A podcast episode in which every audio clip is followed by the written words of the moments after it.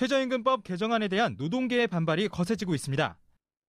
곳곳에선 개정안 통과에 대한 항의 시위가 이어지고 있고 민주노총과 한국노총 모두 최저임금 회의에 참석하지 않겠다고 선언하면서 내년도 최저임금 결정에 차질이 발생할 것으로 보입니다.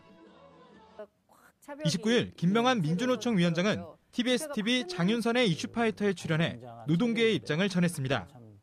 사용자에게 다 권한을 그 다 줘버리고 마는 이런 거기 때문에 총체적인 저희는 어, 이번에 법 개정은 어, 잘못됐다. 총체적으로 잘못됐다.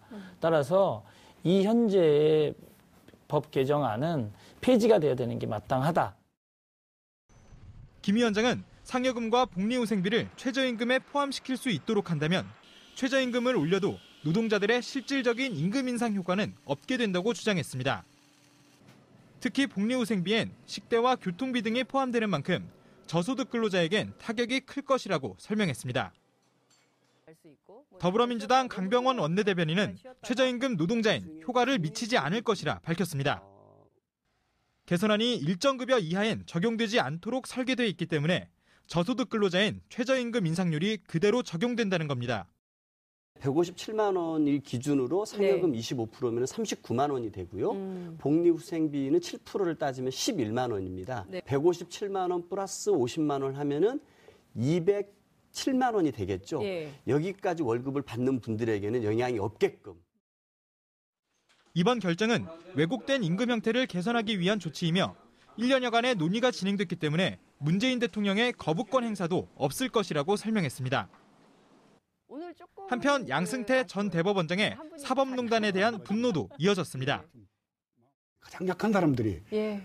마지막 의지할 때가 법입니다. 네. 근데 그 법의 최고 수장인 대법원장이 예. 권력의 입맛에 맞게 권력한테 아부하고 권력한테 보고하면서 네. 판결을 내린 청와대 고를 통해서 재판에 영향을 미친 거 예. 이것만 하더라도요. 네.